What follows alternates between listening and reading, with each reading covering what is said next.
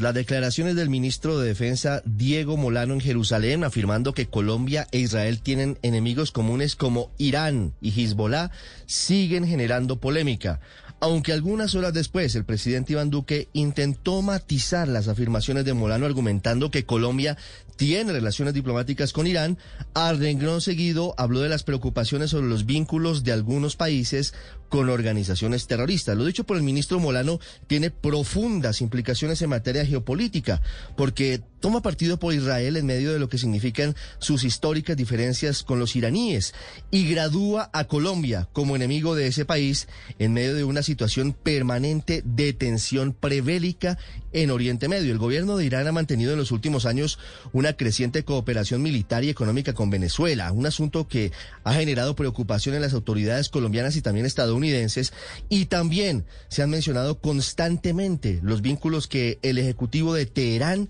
puede llegar a tener con grupos terroristas como el mismo Hezbollah, que hacen presencia en algunas áreas fronterizas con el territorio venezolano. Pero, de acuerdo con expertos internacionalistas, al tratarse de un asunto tan delicado, debe manejarse con pinzas y únicamente por la Cancillería. Desde el Congreso de la República, se escucharon varias voces pidiendo al ministro Diego Molano que rectifique sus afirmaciones, mientras que algunos voceros de la comunidad palestina han rechazado que el gobierno colombiano haya tomado abierto partido por el gobierno israelí en medio de múltiples complicaciones en una zona compleja en materia geopolítica. Por ahora, Irán no ha respondido, aunque podría ser suficiente la aclaración dudosa del presidente Duque sobre lo dicho por el ministro Molano. En cualquier caso, las relaciones entre los dos países pueden salir afectadas por este impasse.